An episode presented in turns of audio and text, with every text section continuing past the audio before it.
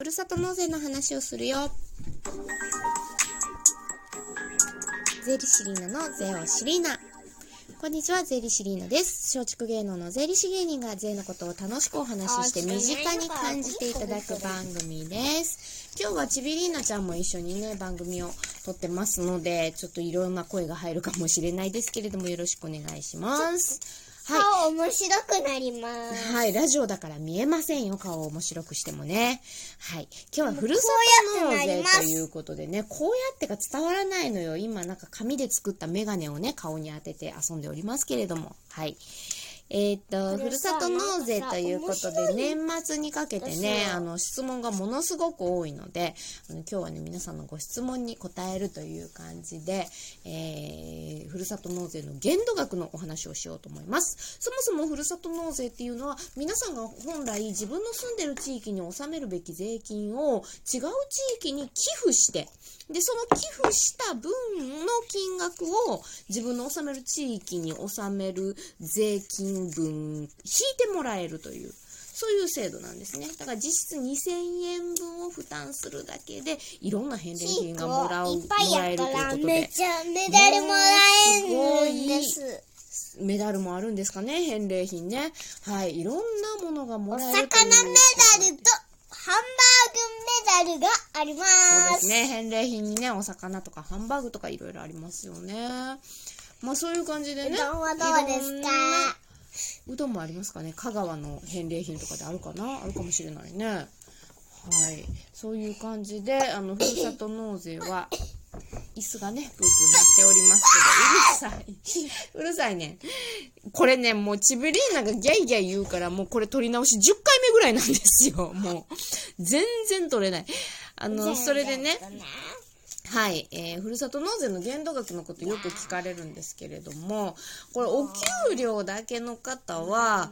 あの、ふるさと納税サイトで試算ができる仕組みになってるんですよ。年間ね、給料いくらですとか、家族構成こんなんですっていうのを入力すれば、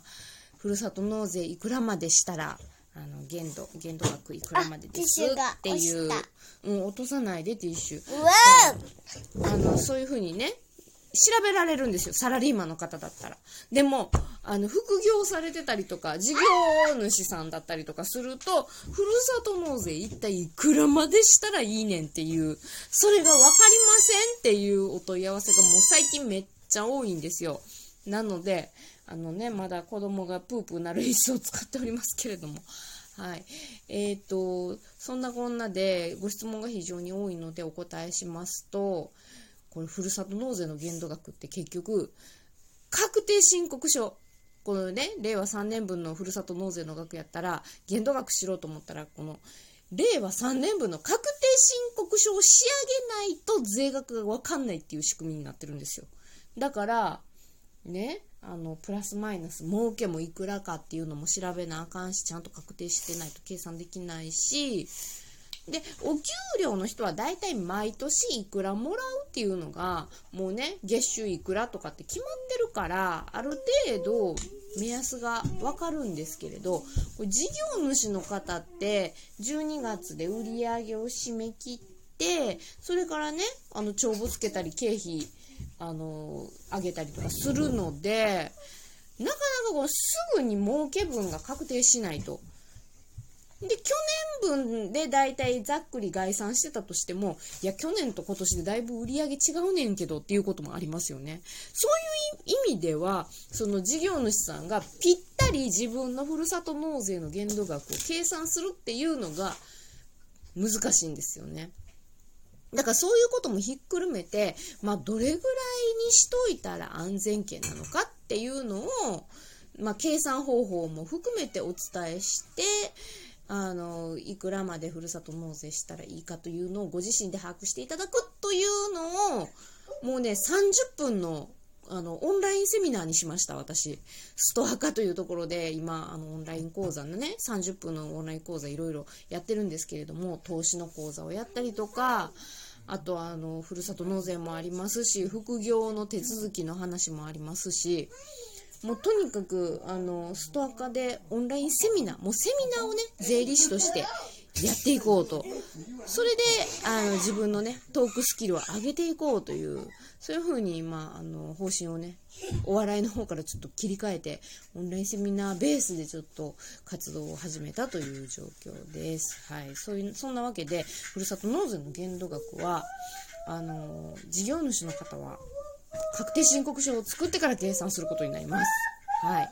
知っておいてください。役に立たへんか、これじゃ。はい。今日の嘆き。子供一緒やったら全然ラジオ撮られへん。嘆かわしい。税理士リーナのおしゃべりーナはい、泣きません。大丈夫です。はい。い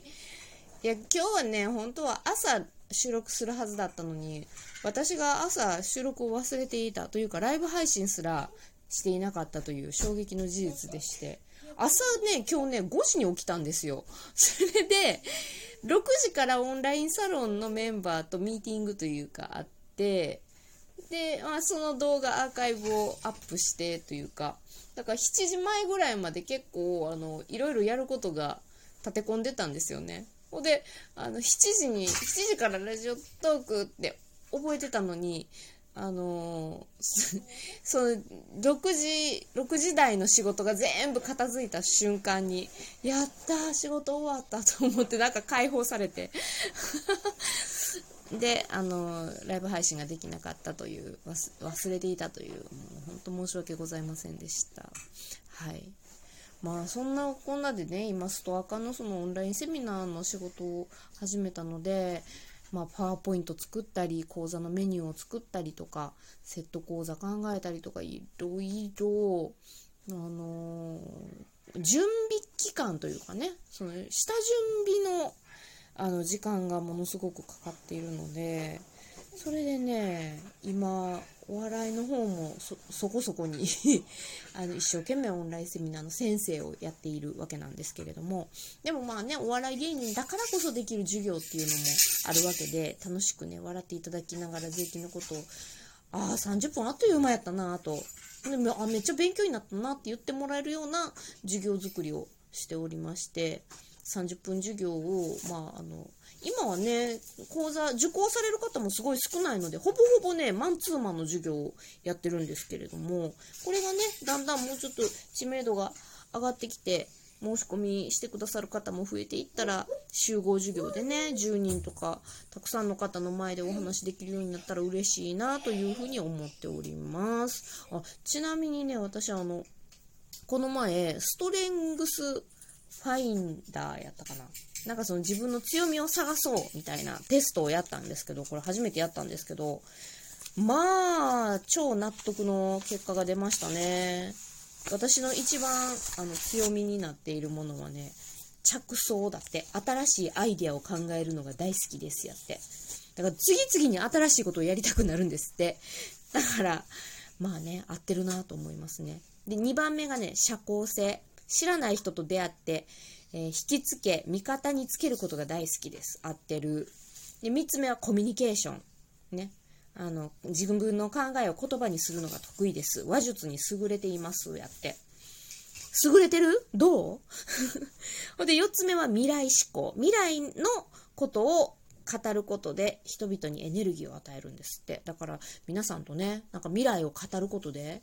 みんなが元気になってくれるんだったら、なんかそういう仕事をやってみたいなと今考えております。最後、よえーと、5つ目は、責任感ということで、一度やるといったことに対して心理的に責任意識を持ちます。そうなんかなという感じですけれども、はい、私の強みでございました。まあ、これを活かしてね、どんどん仕事の幅広げたり、狭めたり、取捨選択しながら、あの、頑張っていこうと思っております。12月からちょっとね、このラジオトークの位置づけだったり、あとポコちゃんのね、配信も平日毎日やってるんですけれども、ちょっとそれも方針を変えていこうかなと思っています。あとオンラインサロンも今やってるサロンとちょっと違う形に年明けからしていきたいなと思っておりますので、また決まったらお知らせしたいなと思います。それでは、ちびりーなちゃんご協力ありがとうございました。皆さんさようならって言おうか。はい。デリシリーナとちびりーなでした。皆さんさようなら。あと、キティちゃんも来ました。さようなら。